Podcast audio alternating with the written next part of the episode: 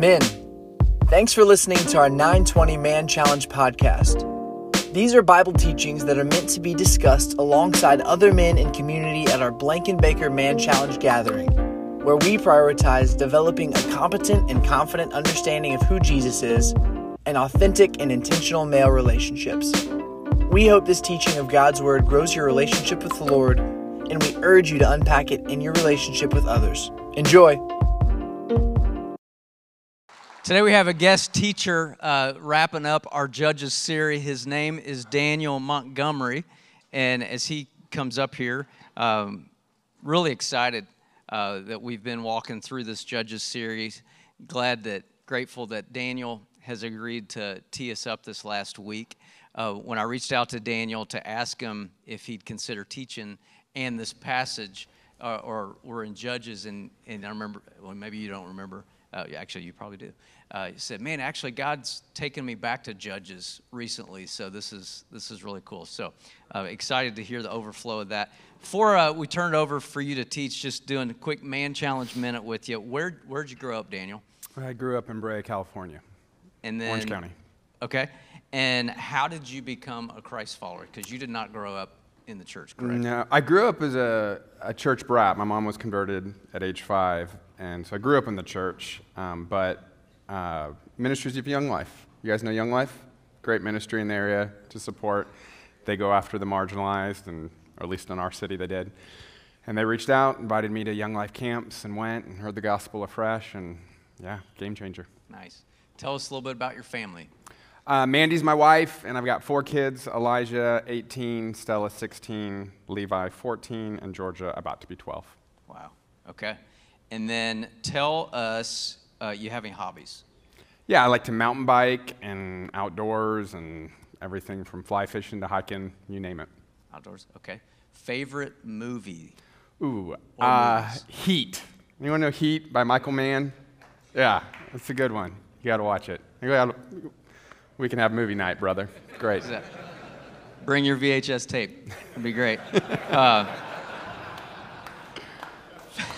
sorry. Uh,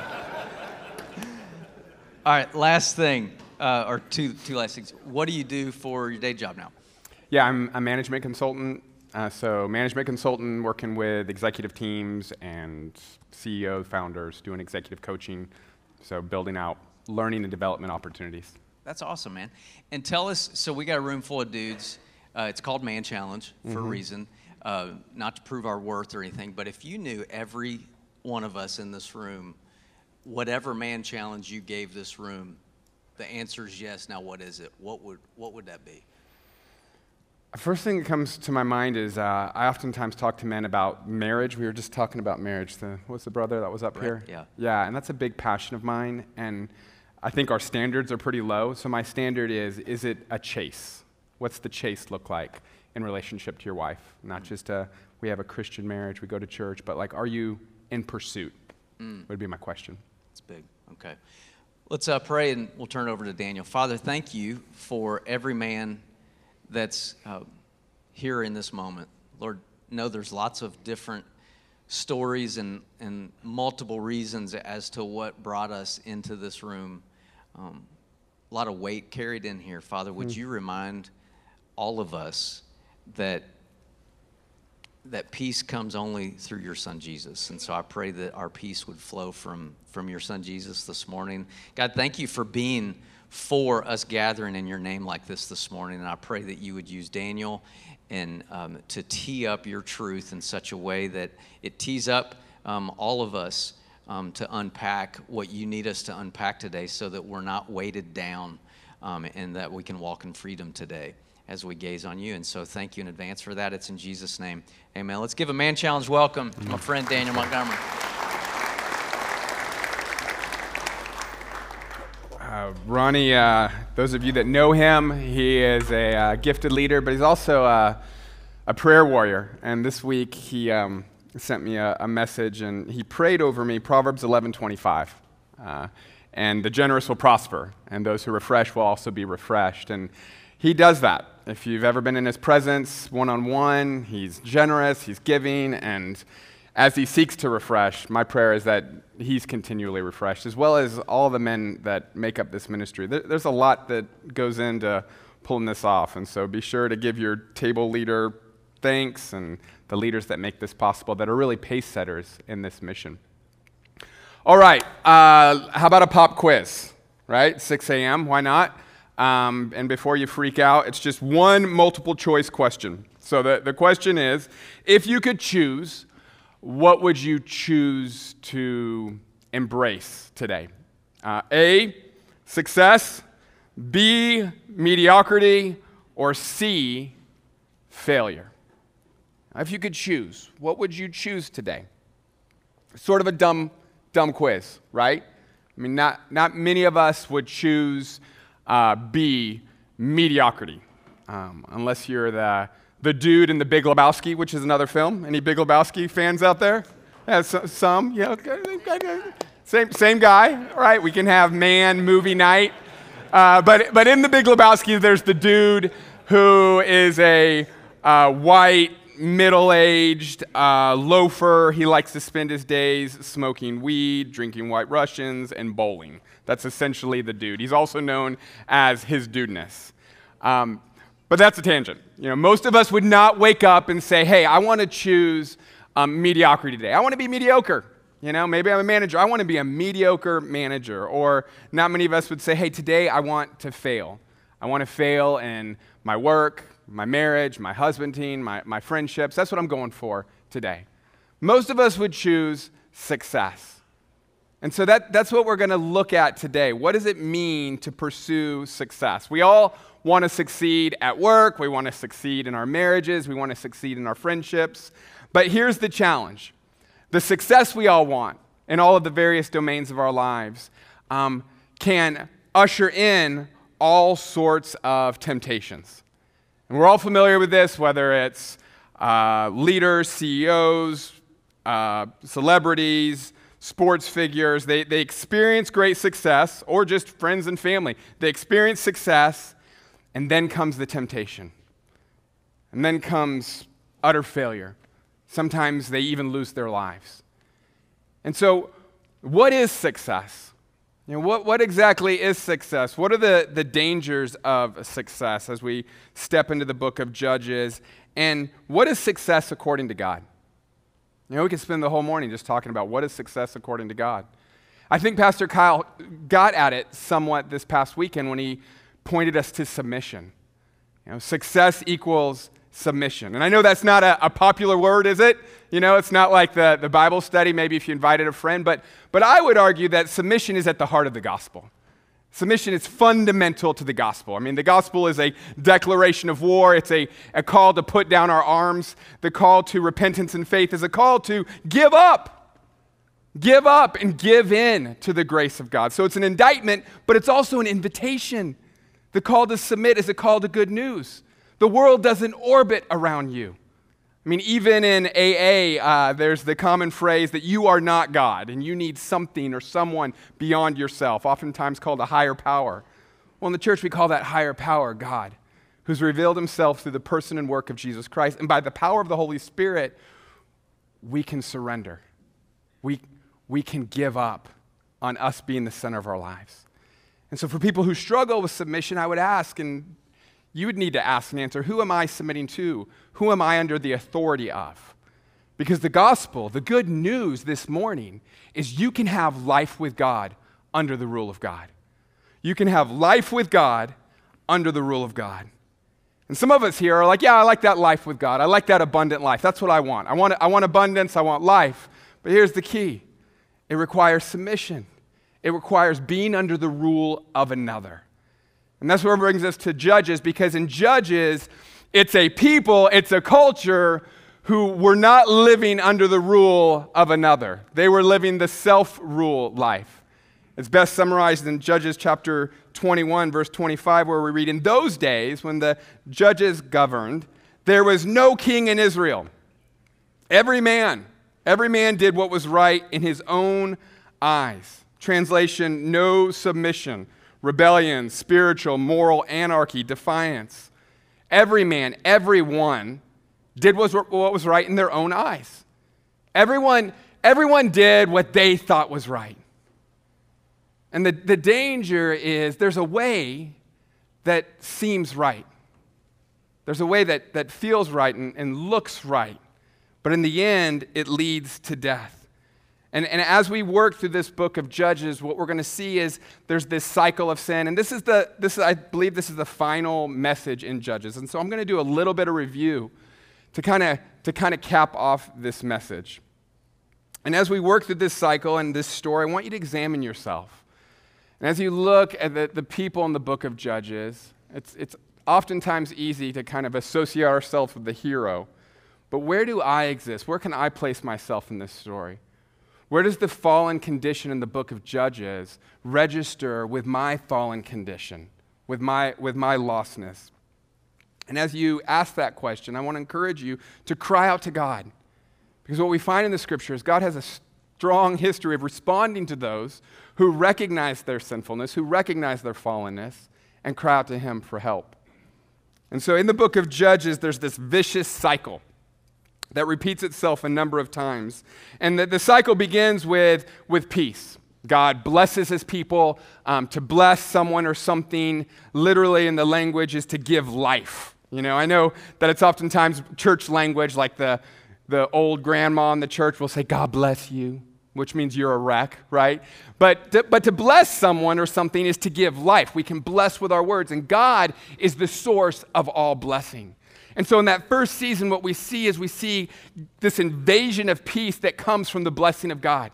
God has blessed men and women. God has blessed marriages. God has blessed family. God has blessed their, their commerce and their work, and it's, it's beautiful. But what happens is these people are holding on to the promises of God and experiencing blessing, and it moves into the next phase, which is complacency. It's, it's loosening your grip on the promises of God, and you just begin to drift.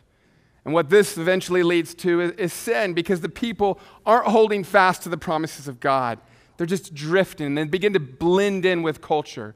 And so there's peace, there's complacency, and the final movement is just sin.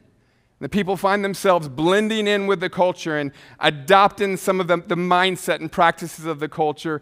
And quickly they find themselves enslaved by the culture and then oppressed by the culture in Judges chapter 2, verses 11 through 12, it sums it up. Then the Israelites did evil in the eyes of the Lord and served the Baals. They forsook the Lord, they followed and worshiped various gods of the people around them.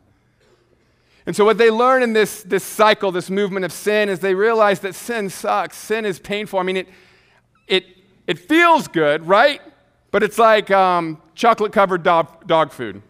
The aftertaste is horrible.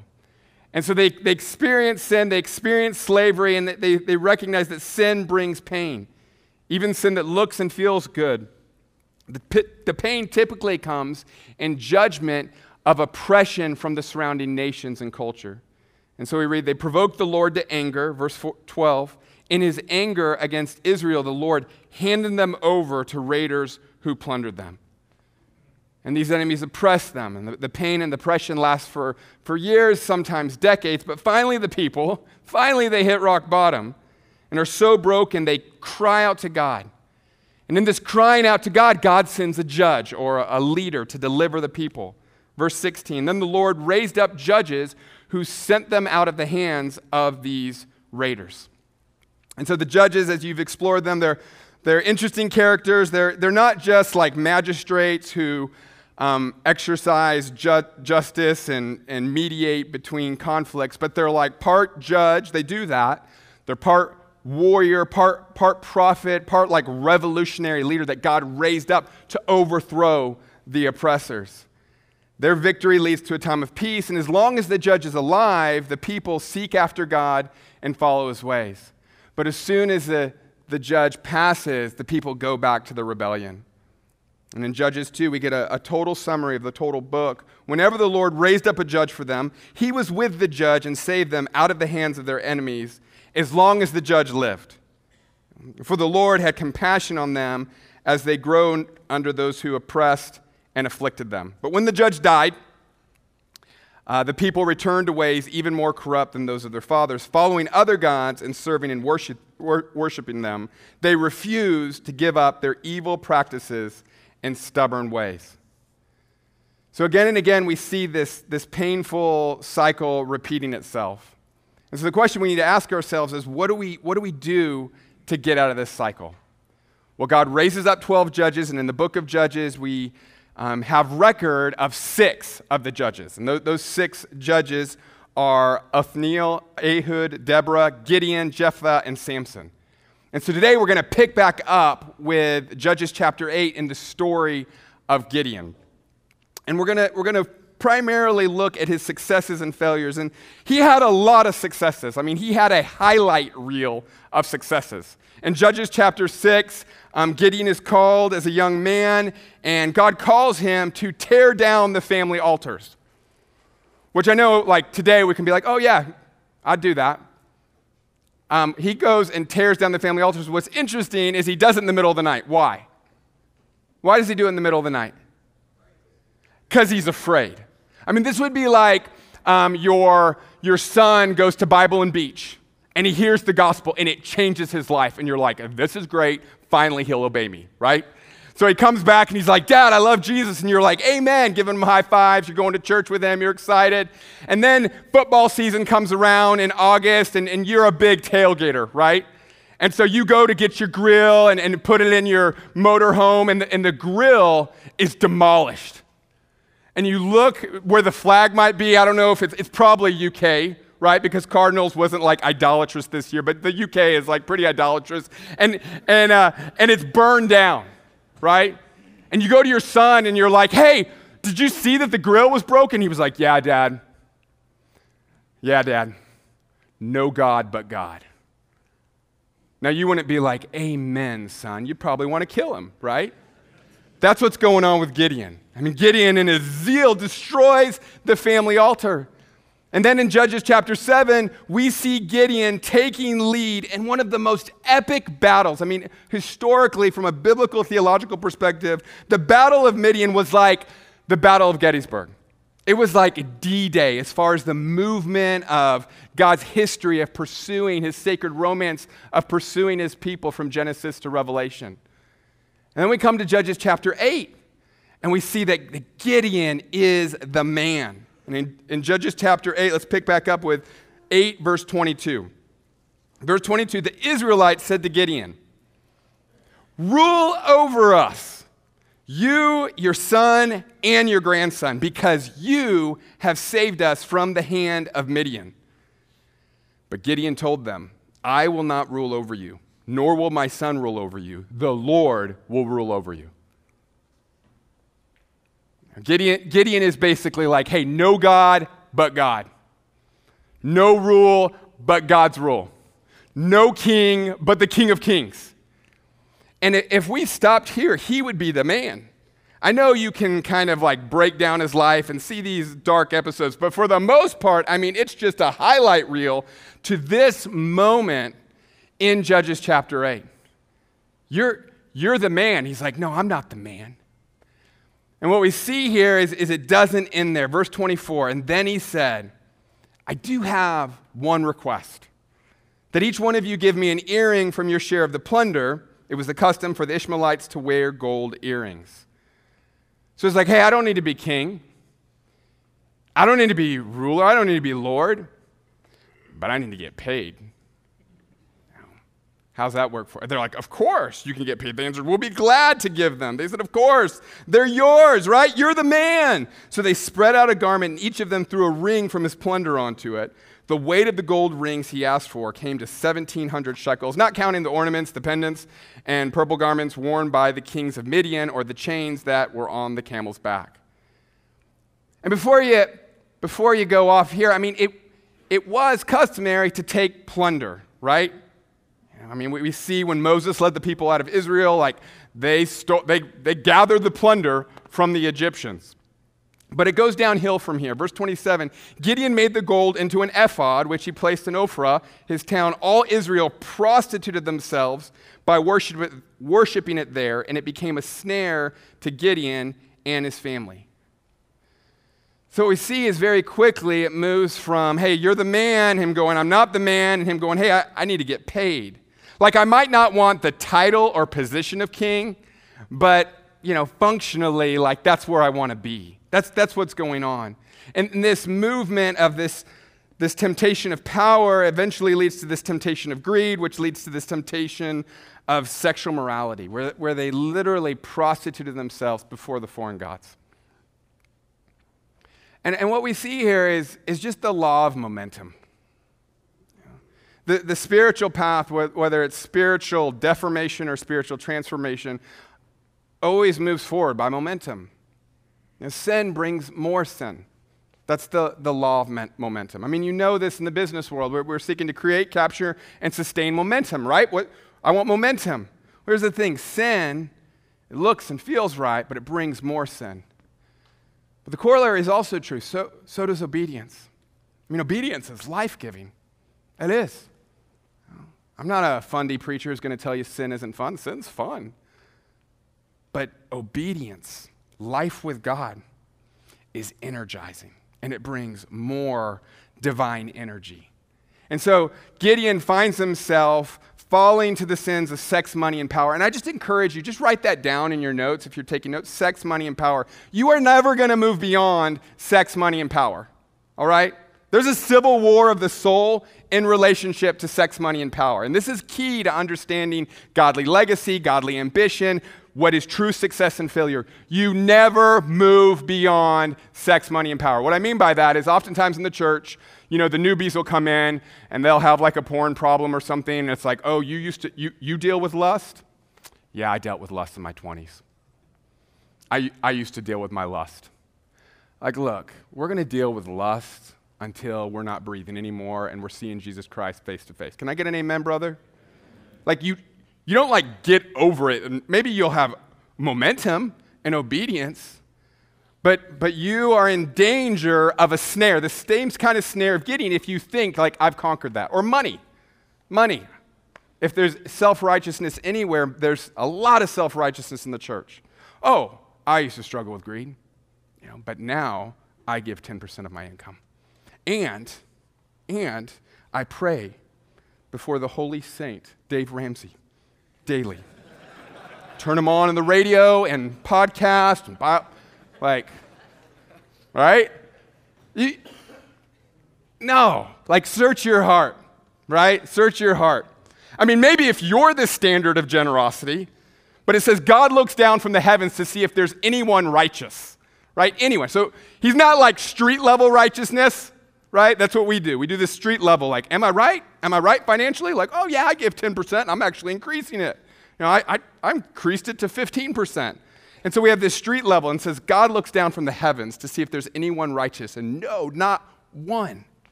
So, money, sex, or power. And it's difficult in the church. We don't quite know what to do with power. You know, power is a, a difficult concept. I mean, I've sat with, with Christian men before and they're like, I don't have power. And they're like, you know, VPs and companies. And I'm like, what's your problem with power? Power is a gift, and it can be used or abused.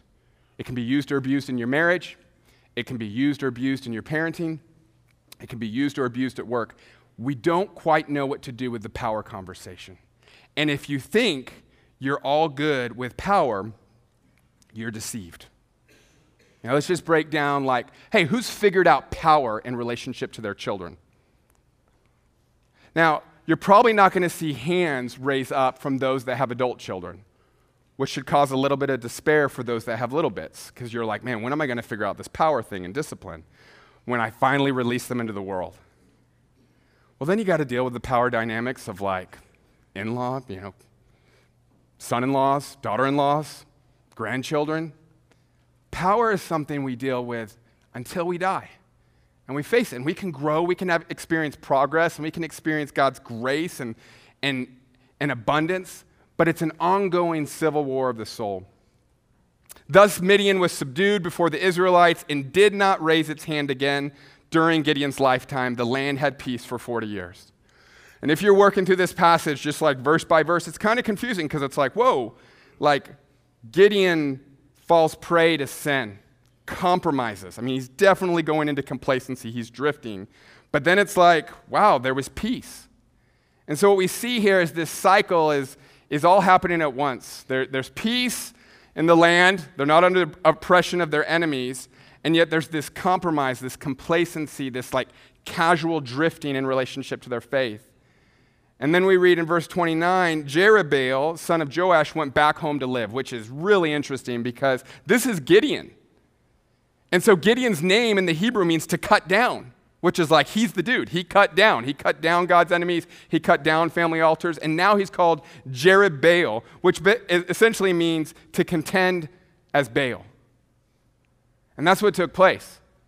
I mean, it's like it's Baal, Baal one. He had 70 sons, this being Gideon of his own, and he had many wives. His concubine, who lived in Shechem, also bore him a son, whom he named Abimelech. Gideon, son of Joash, died at a good old age and was buried in the tomb of his father Joash in Ophrah of the uh, Bizrites. Just say it with confidence. All right? He's the, he's the, what's interesting here, and again, this is, this is challenging because he's the only um, judge to be given an honorable burial. Only, only judge to be given an honorable burial, despite this idolatry. And it also says that he died at a good old age, which is like code for saying he was blessed. Which is difficult because it's like, wait, this guy, this guy is leading the nation and they're moving into rebellion, into godlessness, and he dies at a good old age. The only other two people are David and Abraham, who that's reckoned of, that died at a good old age. No sooner had Gideon died, though, than the Israelites again prostituted themselves to the Baals. They set up Baal Berith as their God and did not remember the Lord their God, who has rescued them from the hands of all their enemies on every side. They also failed to show any loyalty to the family of Jerubbaal, that is Gideon, in spite of all the good things he had done.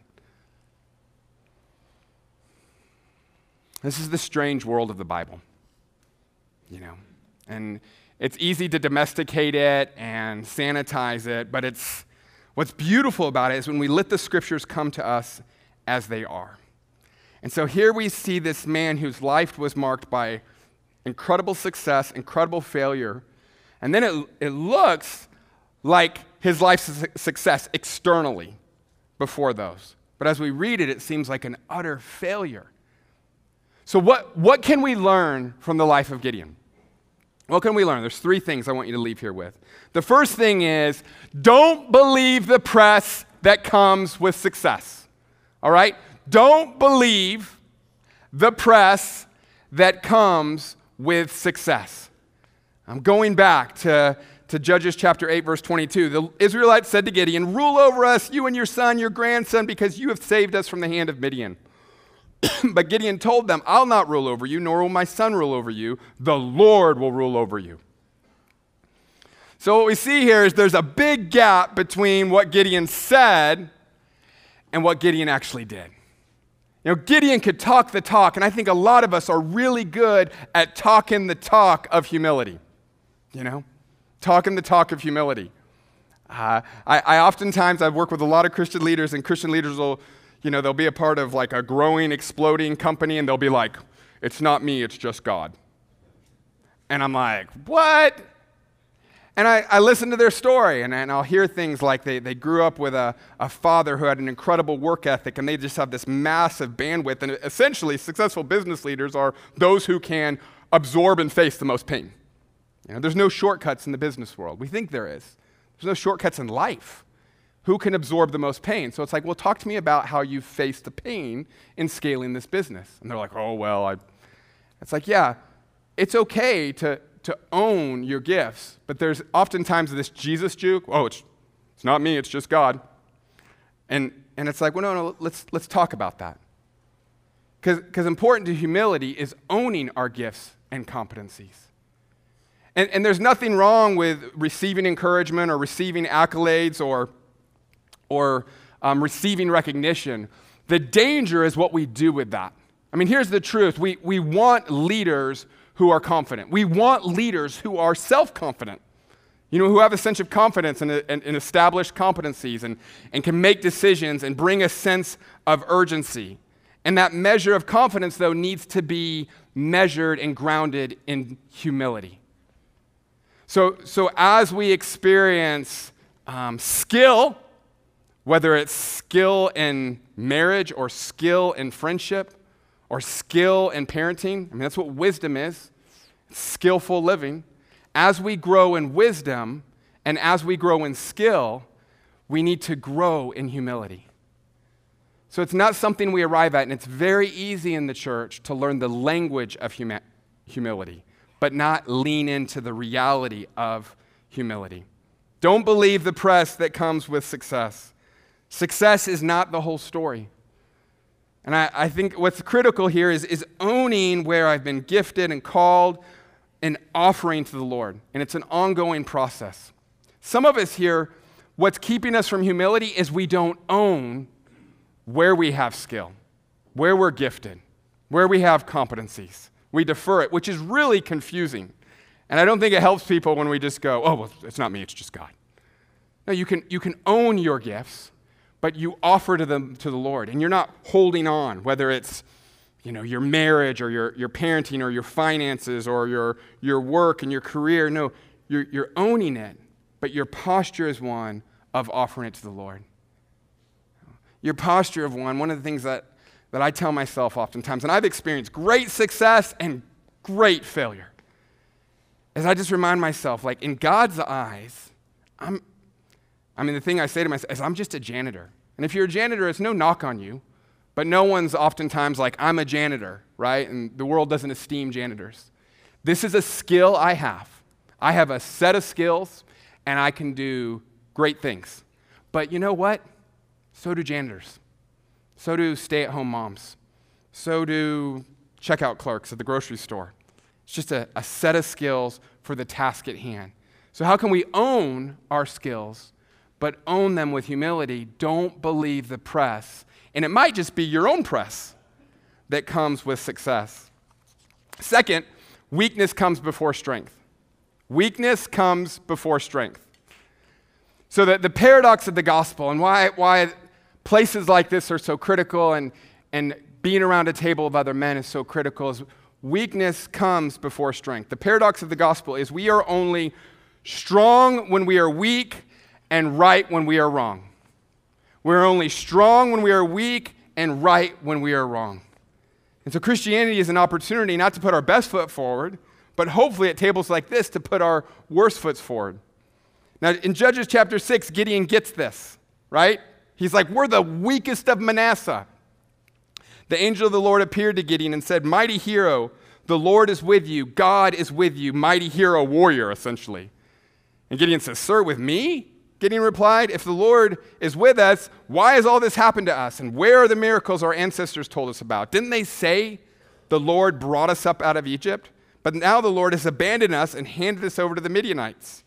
Then the Lord turned to him and said, Go with the strength you have and rescue Israel from the Midianites I am sending you. But Lord, Gideon replied, How can I rescue Israel? My clan is the weakest in the whole tribe of Manasseh and I'm the least in my entire family. Uh, one translation, and I'm the runt of the litter. The Lord said to him, I'll be with you, and you will destroy the Midianites as if you were fighting against one man. So Gideon's strength, his success, was found in his weakness. It was found in his submission. I, I have this word from God under the rule of God. And as I walk in this, this word, I will experience God's rule as a man under the rule of God. I'm, I'm weak, I'm foolish, I'm fragile, but my weakness is an opportunity for His strength. My foolishness is an opportunity for His wisdom. My fragility is an opportunity for the stability of the kingdom of God at hand. It's hard being weak. And I'll just tell you if you don't have someone that you can like break it down with, and say, I feel like I'm falling apart on speed dial, or you can just immediately reach out, you're in a dangerous place. And I'm not saying you just put your life out there before everybody. Man, there's, there's, there should be a few people in our lives that we can talk about despair, you know? Like, I'm, I'm just despairing. We've, we've talked about this as a church. What do I do with thoughts of just ending my life? What do I do with thoughts of ending my marriage? What do I do with thoughts of just hating myself. We, we need safe places. We need, We need structure that God intends. And, and it's not only this, but it's not less than brothers who we can share our life with, who we can get raw and real with. And I want to encourage you take the first step. You know, open the conversation, throw it out there. And sometimes you're going to have to work through a, a lot of men to find that men, you know. In Proverbs, it talks about the wisdom that comes from knowing how to seek out counsel and, and find those safe places. It takes skill, but when you find them, like, I would pursue.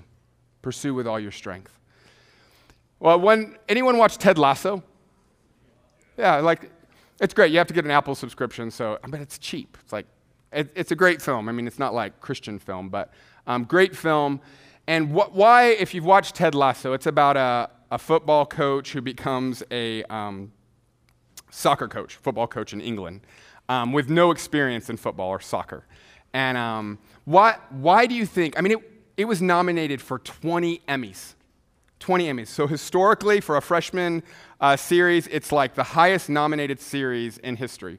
Why do you think um, it's so wildly popular? Those of you that have watched it. What is it about Ted Lasso? It's a positive, positive warmth. What else? Relatable, authentic. What? Yeah, mental health. Did you say? Mental health. mental health. Yeah. I mean, he's just raw. He, he's raw and he's vulnerable. And there's something that attracts us to that vulnerability. He's tender, he cares, he connects with people, he speaks to the heart, he genuinely wants to build community. I think there's such a long, like, where can I, where can I be me? Not in some like narcissistic, like this is just, like, where can I be me? And it's okay to be me, but people have hope for me. They see I'm a part of a bigger process. And this leads to the final point Jesus is the only hero. So don't believe the press that comes with, the, with success. Weakness comes before strength. Jesus is the only hero. And the story of Gideon in his success and his failure foreshadow a hero who is able to save, a hero who is able to break the cycle, a hero who is victorious as in the day of Midian. I mean, it's pretty discouraging if this is all you had as your holy scriptures and it ends in Judges 8 or even the book of Judges because you, you just have this cycle of sin. It actually gets progressively worse in the book of Judges. So like, it's pretty bad with Gideon, it just gets worse with Samson. And what I want to encourage you to remember and remind yourself, not only when you read Judges, is that Jesus is the hero. And we don't, we don't have time to get into Samson. We don't have time to get into all the failures in the Bible. You know, from, from Genesis to Revelation, it's just like I mean, people talk about the good old days, and it's like, well, Genesis 3, Genesis 1 and 2 were the good old days, and since then it's been a succession of perpetually bad days until Jesus came. And there were just a, a lot of failures throughout the scriptures. And, and there's something to learn in that. Jesus is the only hero. In Isaiah, we read this The people who walk, walk in darkness will see a great light. For those who live in a land of deep darkness, a light will shine. You will enlarge the nation of Israel, and its people will rejoice. So who's Isaiah. His people are being oppressed, and he gets this prophetic word hundreds of years after the book of Judges. They will rejoice before you as people rejoice at the harvest. And like warriors dividing the plunder, for you will break the yoke of their slavery. It's like, oh, what's going on here? And lift the heavy burden from their shoulders. Sounds familiar, right? You will break the oppressor's rod just as you did when you destroyed the army of Midian. I mean, this is a classic passage. So, p- passages are classic in the scripture because they're worthy of your meditation. Classic Christmas passage, classic Christ passage. So, who is this hero, warrior, judge? For a child is born to us, a son is given to us. The government will rest on his shoulders, and he will be called Wonderful Counselor, Mighty God, Everlasting Father, Prince of Peace. His government and peace will never end. He will rule with fairness and justice from the throne of his ancestor David for all eternity. The passionate commitment of the Lord of heaven's armies will make this happen.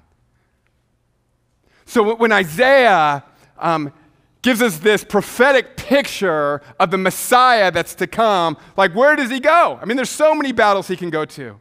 And he's like, he's coming as in the day of Midian. And you might be tempted then to go, okay, well, the battle is remembered, but Gideon was canceled, right? Because, like, you, you can't do that. right? You, so like he he was canceled. No, no more, no more Gideon, but we're gonna we're gonna kind of sanitize the story on the day of Midian.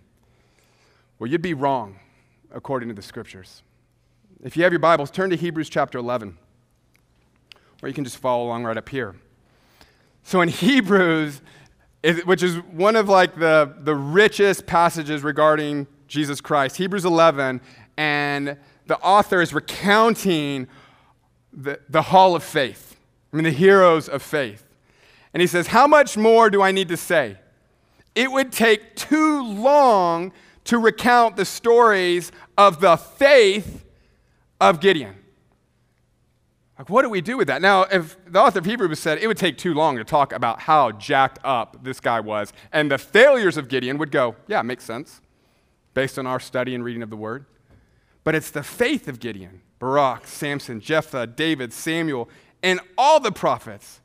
By faith, these people overthrew kingdoms, ruled with justice, and received what God had promised them. All these people earned a good reputation because of their faith, yet none of them received all that God had promised.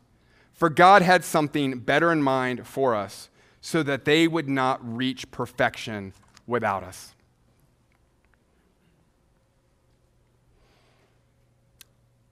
I find that really encouraging. I find that encouraging because I'm a man that has experienced great success and I'm a man that has experienced great failure. I find that very encouraging because the, the older I get, it actually seems like the struggle increases and the longing for heaven increases. And I'm like, come, come, Lord Jesus. The good news is we couldn't experience submission apart from Jesus Christ. Our submission is even a gift from God so that no one can boast. God doesn't even give us the opportunity to boast in our submission. Right? The gospel is life with God under the rule of God, and it's good news. When I have the power to submit and live in line with the will and wisdom of God in my marriage and my finances, and freedom from anxiety regarding the future, that's a, that's a gift. The gospel is a word that works. God knows how this world is ordered, and it's in a state of disorder. And the gospel calls us into ordered living. And I want to encourage you that we need one another for this movement into God's grace. And so I want to close with just the questions I want to encourage you to ask in your group. Where am I in danger of believing the press that comes with my success? Where am I in danger of believing the press that comes with my success? Is it your career? Is it your wealth? Is it your marriage? Is it your children? Is it your health? Is it your ministry? And note, if you're struggling to find an area, it might be proof that you're in severe danger. And, and the goal isn't to go sin hunting, but just to be aware where am I in danger? That's what a brother does. He's able to speak the truth in love, or just hear and just hold your story before the Spirit of God. If the paradox of the gospel is that we're only strong when we're weak and right when we're wrong, where is my lack of gospel vulnerability keeping me from growing? Where in my life do I need to model, I am a sinner saved by grace and a child of God struggling to fight the good fight of faith? We, we actually, I, I lead a class on Sunday, and I'm, we've, we've started opening up with that phrase at times. Because one man came a few weeks ago and he was like, I, I know all of you got your life together. He was walking through a divorce and he's like, and I'm like, no, we are really messed up. And if you put any one of us at the center, we could spend the whole hour just, just kind of facilitating a conversation about how messed up they are and how in need of Jesus. And so we, we started opening up by saying, I am a sinner saved by the grace of, you have to say your name, and a saint struggling to fight the good fight. And it, it's just something that it's so easy to forget and I know so many of you are like, I don't belong here. I'm too messed up. I don't belong around this table. And I'm just telling you, man, if we could put like the spotlight on any man here who seems like they have it together, you would, would receive a great invitation from the Lord. We are all in desperate need of grace. And we need to communicate that because people kind of just see our highlight reel. They see this energy. And so we need to actively let people know I am a sinner saved by grace. You're, your family doesn't need to be a good Christian family. We don't need any more domesticated, sanitized churchianity. What we need is men and women who are communicating to the next generation I am a man, I am a woman who desperately needs Jesus, who wakes up every morning and rolls over and gets on my face and says, God, save me again. That's the need. And, and then we'll have something to witness to. What will we witness to? God's saving us, amen? God's rescuing us. But He's rescuing us today, right now, not like 20 years ago. Salvation is something that happens in the past, but it's something that happens in the present. And thanks be to God, it doesn't end there. It will be completed in the future. Finally, where do I need to declare and demonstrate in my life that Jesus is the only true hero and live out the reality that I'm a man in desperate need of Jesus in my success and failures? In this man challenge group with my friends, coworkers, spouse, children, grandchildren, neighbors. And maybe the only thing you confess before the men this morning is man, I just, I really want to grow in vulnerability.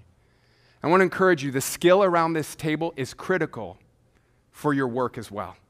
We should be the best at this, men.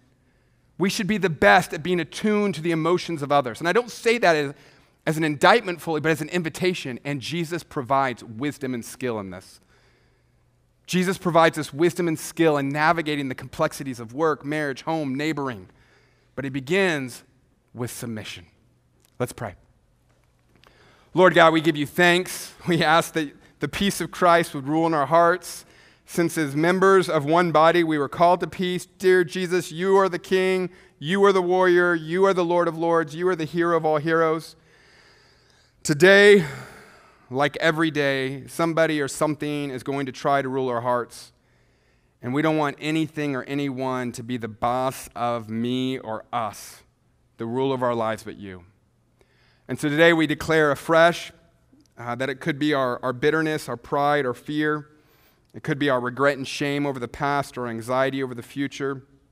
It could be our need to be respected by our wives or honored by our children. There are so many things that seek to rule our heart. But right now, right here, we submit to you and declare we want your rule. We want your peace to usher into our hearts to fill our conversations. We pray, Lord, that our conversations with one another in this day would be marked by men who are under the authority of another.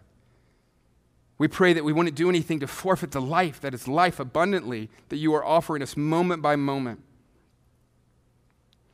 Because you have forgiven us, Lord, give us the grace to forgive one another. Because you have chosen us, Lord. Give us the grace to choose and to be present to one another. We love you.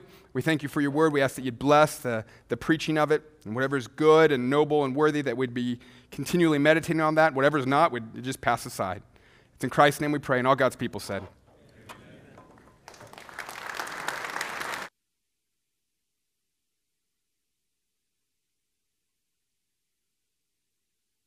Thanks for listening to this week's Bible teaching from Man Challenge at the Blankenbaker campus of Southeast Christian Church. For more information on how to get involved, reach out to us via the email address in our podcast description or find us on social media.